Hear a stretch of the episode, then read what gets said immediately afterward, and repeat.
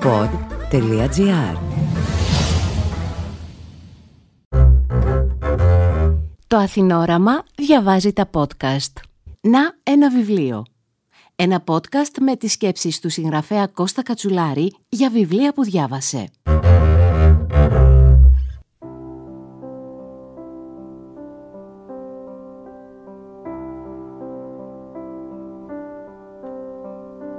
Dear Father, we dream, we dream, we dream, while we may.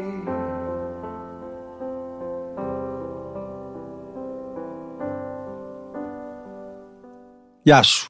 Είμαι ο Κώστας Κατσουλάρης και σήμερα θα σου μιλήσω για ένα πολύ ιδιαίτερο ελληνικό μυθιστόρημα, το οποίο, αν και κυκλοφόρησε πριν από σαράντα δύο χρόνια, παραμένει φρέσκο, παιγνιώδες και ανατρεπτικό.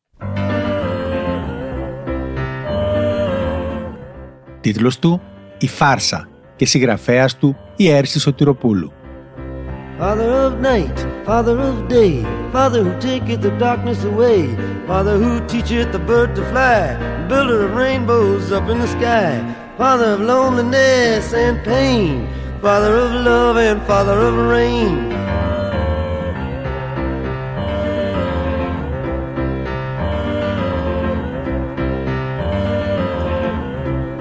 Father of day, father of night. Τι με έπιασε ξαφνικά, θα σκεφτείς, με τόσα καινούρια βιβλία να κατακλείζουν τις προθήκες των βιβλιοπωλείων, να ασχοληθώ με ένα μυθιστόρημα που σε λίγα χρόνια θα έχει πίσω του μισόν αιώνα. Και μάλιστα, άκουσον άκουσον, ένα ελληνικό μυθιστόρημα. Καταρχάς να ξεκαθαρίσουμε κάτι. Στη γλώσσα μας έχουν γραφτεί, κυρίως μεταπολεμικά, δεκάδες σημαντικά και εξαιρετικά ενδιαφέροντα μυθιστορήματα. Για λόγους που δεν μπορώ να αναπτύξω εδώ και τους οποίους μάλλον δεν γνωρίζω και πλήρως, τα μυθιστορήματα αυτά παραμένουν αγνοημένα από τους περισσότερους Έλληνες αναγνώστες και αρκετά από αυτά μάλιστα είναι και παραμένουν εξαντλημένα. Έχει σημασία να γυρίζουμε πίσω και να τα αναζητούμε, να τα διαβάζουμε και να τα συζητάμε, αφού όχι μονάχα έχουν μεγάλο ενδιαφέρον, αλλά παραμένουν από πολλές απόψεις ρηξικέλευθα και πρωτοποριακά. Τόσο ρηξικέλευτα και πρωτοποριακά που κάνουν πολλά μυθιστορήματα που εκδίδονται σήμερα και τραβούν πάνω τους τους προβολείς να φαντάζουν επιφανειακά και συντηρητικά. Ένα από αυτά είναι η Φάρσα της Έρση Σωτηροπούλου.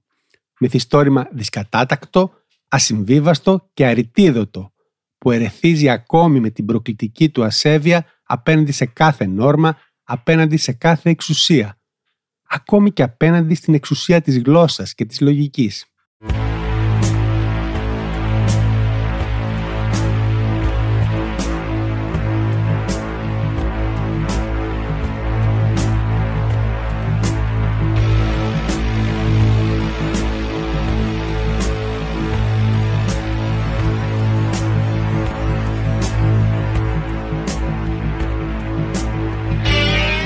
Η Φάρσα κυκλοφόρησε για πρώτη φορά το χίλια εννιακόσια ογδόντα δύο και έκτοτε, από όσο γνωρίζω, δεν έχει βγει ποτέ εκτός κυκλοφορίας. Εδώ και μερικά χρόνια, από το δύο χιλιάδες δέκα, έχουμε στα χέρια μιας μια νέα έκδοση από τις εκδόσεις Πατάκη, που περιλαμβάνει δύο εισαγωγικά κείμενα του Νάνου Βαλαωρίτη. Το πρώτο συνόδευε την αρχική έκδοση και το δεύτερο προστέθηκε σε αυτήν την τελευταία. Στο πρώτο, η Φάρσα χαιρετίζεται πρωτίστως ως ένα φεμινιστικό μυθιστόρημα. Μανιφέστο της επαναστατημένης γυναίκας το χαρακτηρίζει. Ενώ στο δεύτερο τονίζεται πιο εμφατικά ο πειραματικός χαρακτήρας του βιβλίου και η σχέση του, σύμφωνα πάντα με τον Βαλαωρίτη, με τον υπερρεαλισμό. Και τα δύο κείμενα έχουν εξαιρετικό ενδιαφέρον και κυκλώνουν το βιβλίο από πολλές πλευρές, τόσο για τις θεματικές του όσο και για την τεχνική του. Μα όπως παγίως λέμε, χρησιμότερο είναι να τα συμβουλευτούμε αφού έχουμε ολοκληρώσει τη δική μας ανάγνωση. Τι συμβαίνει στη Φάρσα? Πολλά και διάφορα, αλλά κυρίως τούτο. Δύο κορίτσια, η Ρένα και η Τίτη, συναντιούνται στο διαμέρισμα της πρώτης και ξεσπούν σε αλλεπάλληλες και μεθοδικές τηλεφωνικές φάρσες. αλλεπάλληλες, γιατί το κάνουν διαρκώς, καθημερινά, τελετουργικά σχεδόν, καθ' όλη τη διάρκεια των μηνών που διαρκεί η αφήγηση. Αν και το ζήτημα του χρόνου σε αυτό το μυθιστόρημα δεν είναι τόσο απλό όπως και τίποτε άλλο. Αλλά και μεθοδικά, αφού για το κάθε θύμα τους, όπως και για κάθε θέμα τους, διαθέτουν ξεχωριστό φάκελο. Οι φάρσες αυτές έχουν κυρίως σατιρικό και αποκαθηλωτικό χαρακτήρα και στοχεύουν κατά μέτωπο τη σοβαροφάνεια του κόσμου της μικροαστικής ευπρέπειας και εξουσίας. Το γεγονός ότι τα θύματα είναι πάντα άντρες δεν είναι βέβαια δίχως σημασία. Βρισκόμαστε επίσης λίγες μέρες πριν και αρκετές μέρες μετά την έλευση της δικτατορίας, όταν ο ξύλινος και τραγελαφικά ψευδεπίγραφος και αρχαιοπρεπής δημόσιος λόγος παίρνει χαρακτήρα παροξυσμού. Άκουσε για να μπει στο πνεύμα μία από αυτές τις φάρσες, όπου η ηρωίδα καταφέρνει να πιάσει γραμμή σε κάποιον στη γενική ασφάλεια για να του ζητήσει την άδεια για μια πολύ ξεχωριστή διαδήλωση. Οι φάρσες είναι γραμμένες έτσι ώστε ο αναγνώστης να διαβάζει τα όσα λέει αυτή που καλεί. Μονάχα εικάζουμε τις απαντήσεις που έρχονται από την άλλη πλευρά του ακουστικού. Ο κύριος διευθυντής, Αβυσσινία Τσοκολάμπρο από τη Χριστιανική Εστία. Ε, τηλεφωνώ γιατί θα θέλαμε να συζητήσουμε την άδεια για μια διαδήλωση. Ετοιμάζουμε μια διαδήλωση των ψυχών. Ξέρετε, ε, το επόμενο Σάββατο είναι ψυχοσάββατο και εμείς σκεφτήκαμε να διοργανώσουμε μια μαζική εκδήλωση στους δρόμους της Αθήνας με πανό, πλακάτ, φωτογραφίες κλπ. Τι στοιχεία? Τα στοιχεία τους. Οι ψυχές δεν έχουν στοιχεία. Είναι τόσο απαραίτητο, ε. Κοιτάξτε, προκειμένου να μην ναυαγήσει η εκδήλωσή μας, θα μπορούσα να σας αναφέρω ενδεικτικά ορισμένα ονόματα, αφού αυτό είναι το κυριότερο κόλλημα. Παραδείγματος χάρη, οι ψυχές των αδελφών Κέννεντι, του Φλέμικ, του βασιλέως Παύλου και του μπατζανάκι μου του Θόδωρου, μιας γειτονισσάς μου, όλες οι ψυχές ανεξαιρέτως θα παρελάσσουν ως μια ψυχή, ως ένα σώμα. Όλοι οι μακαρίτες αδιακρίτως, υπό το σάλπισμα ηρωικών πεάνων, θα διαδηλώσουν για τα δικαιώματά τους στους δρόμους της Αθήνας. Oh, I got you. Uh-huh. Uh, you thought I didn't see you now, didn't you? Uh-huh. Uh, you try to sneak by me now, didn't you? Uh-huh. Uh, now give me what you promised me. Give it here. Come on.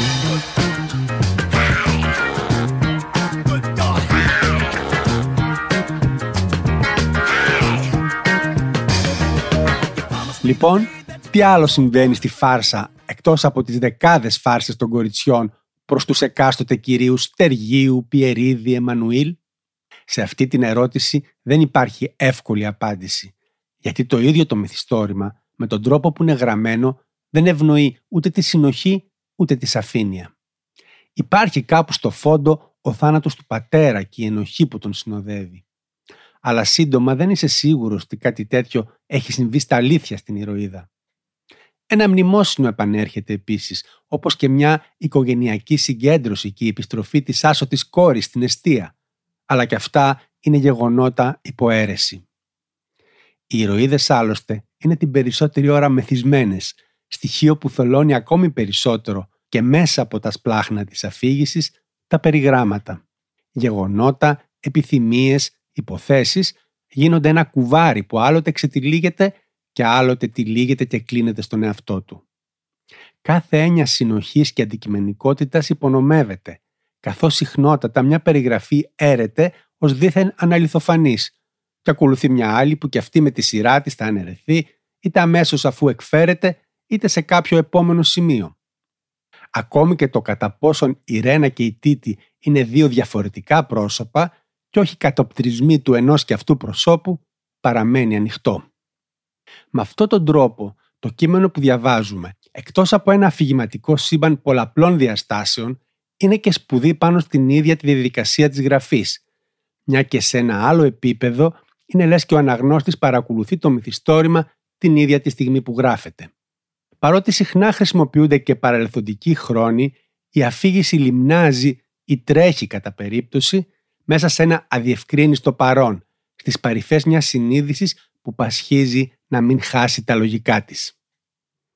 Προσοχή όμως, αν και τα παραπάνω είναι όπως το πιστεύω, ακριβή, δεν πρέπει να μας οδηγήσουν στην εντύπωση ότι η φάρσα είναι ένα από εκείνα τα μυθιστορήματα του ύστερου μοντερνισμού, όπου κάθε σελίδα τους είναι και ένα επιπλέον αναγνωστικό μαρτύριο. Γιατί ο συγγραφέας ενδιαφέρεται περισσότερο για τις λέξεις και λιγότερο για τον κόσμο, περισσότερο για τις σκέψεις και καθόλου για τη δράση, και έχουν γραφτεί και στη χώρα μας ούκο λίγα τέτοια μυθιστορήματα. Αυτό που καταφέρνει η φάρσα, και αν θέλεις γι' αυτό τη συζητάμε ακόμη σήμερα, είναι πως όλα τα παραπάνω τα περιέχει και την ίδια στιγμή τα ανατρέπει ή τα χλευάζει.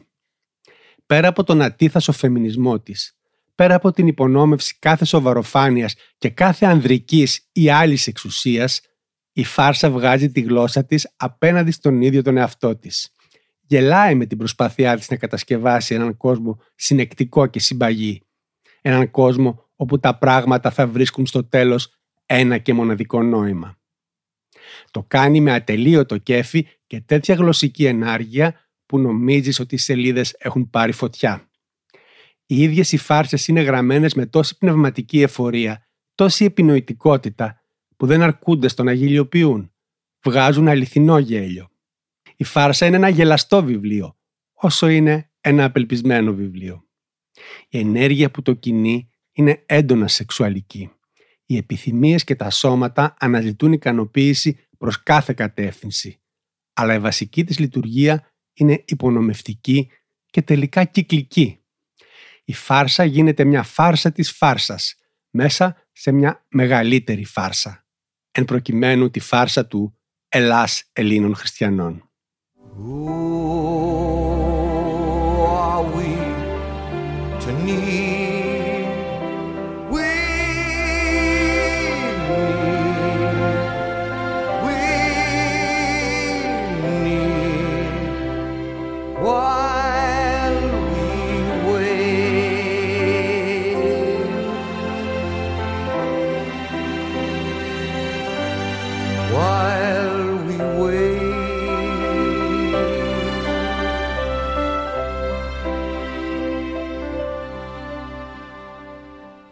Και πανέρχομαι στην αρχή. Γιατί χαρακτηρίζω τη φάρσα ένα ανατρεπτικά φεμινιστικό μυθιστόρημα, αφού είναι και τόσα άλλα πράγματα μαζί? Γιατί κάθε εποχή διαβάζει με τα γυαλιά της. Και ως σημερινός αναγνώστης δεν μπορώ να αγνοήσω ότι η φάρσα είναι ένα μυθιστόρημα γραμμένο από γυναίκα, με ηρωίδες γυναίκες, μέσα στο μυαλό των οποίων θάλουν και πολλές ακόμη γυναίκες. Όπως δειλεί ο καταιγισμός από γυναικεία ονόματα που καταγράφονται σχεδόν μηχανικά κάθε τόσο. Αν αυτός είναι φεμινισμός, που είναι, είναι ένας φεμινισμός ανατρεπτικός και γελαστικός, καθόλου βλωσιρός και καταγγελτικός. Ένας φεμινισμός που δεν ζητάει, δεν εκλιπαρεί, αλλά διεκδικεί και κάνει πράξη αυτό που θέλει να πετύχει. Αυτή η επιτελεστική διάσταση, αυτό που κάνει δηλαδή και όχι αυτό που λέει το μυθιστόρημα της Έρση Σωτηροπούλου, είναι που το κάνει τόσο μοντέρνο και το φέρνει κοντά στις πλέον προχωρημένες και ριζοσπαστικές φωνές της γυναικείας εμπειρίας σήμερα.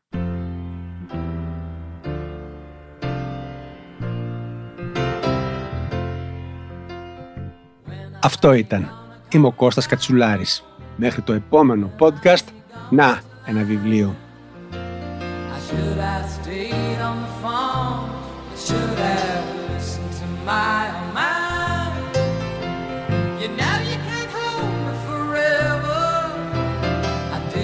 Sign up for you.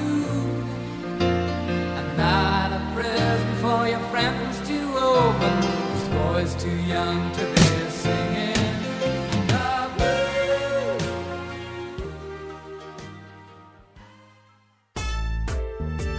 Παρουσίαση επιμέλεια Κώστας Κατσουλάρης. Παραγωγή Βάσο Μπούρα. Ηχοληψία μοντάζ Νίκος Λουκόπουλος. Αν θέλετε να διαβάσετε το podcast «Να ένα βιβλίο», αναζητήστε το στην ηλεκτρονική έκδοση του περιοδικού Αθηνόραμα, μια παραγωγή του pod.gr.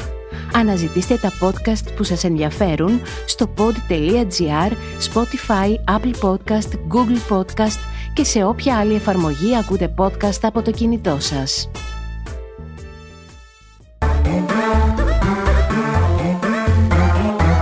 pod.gr. Το καλό να ακούγεται.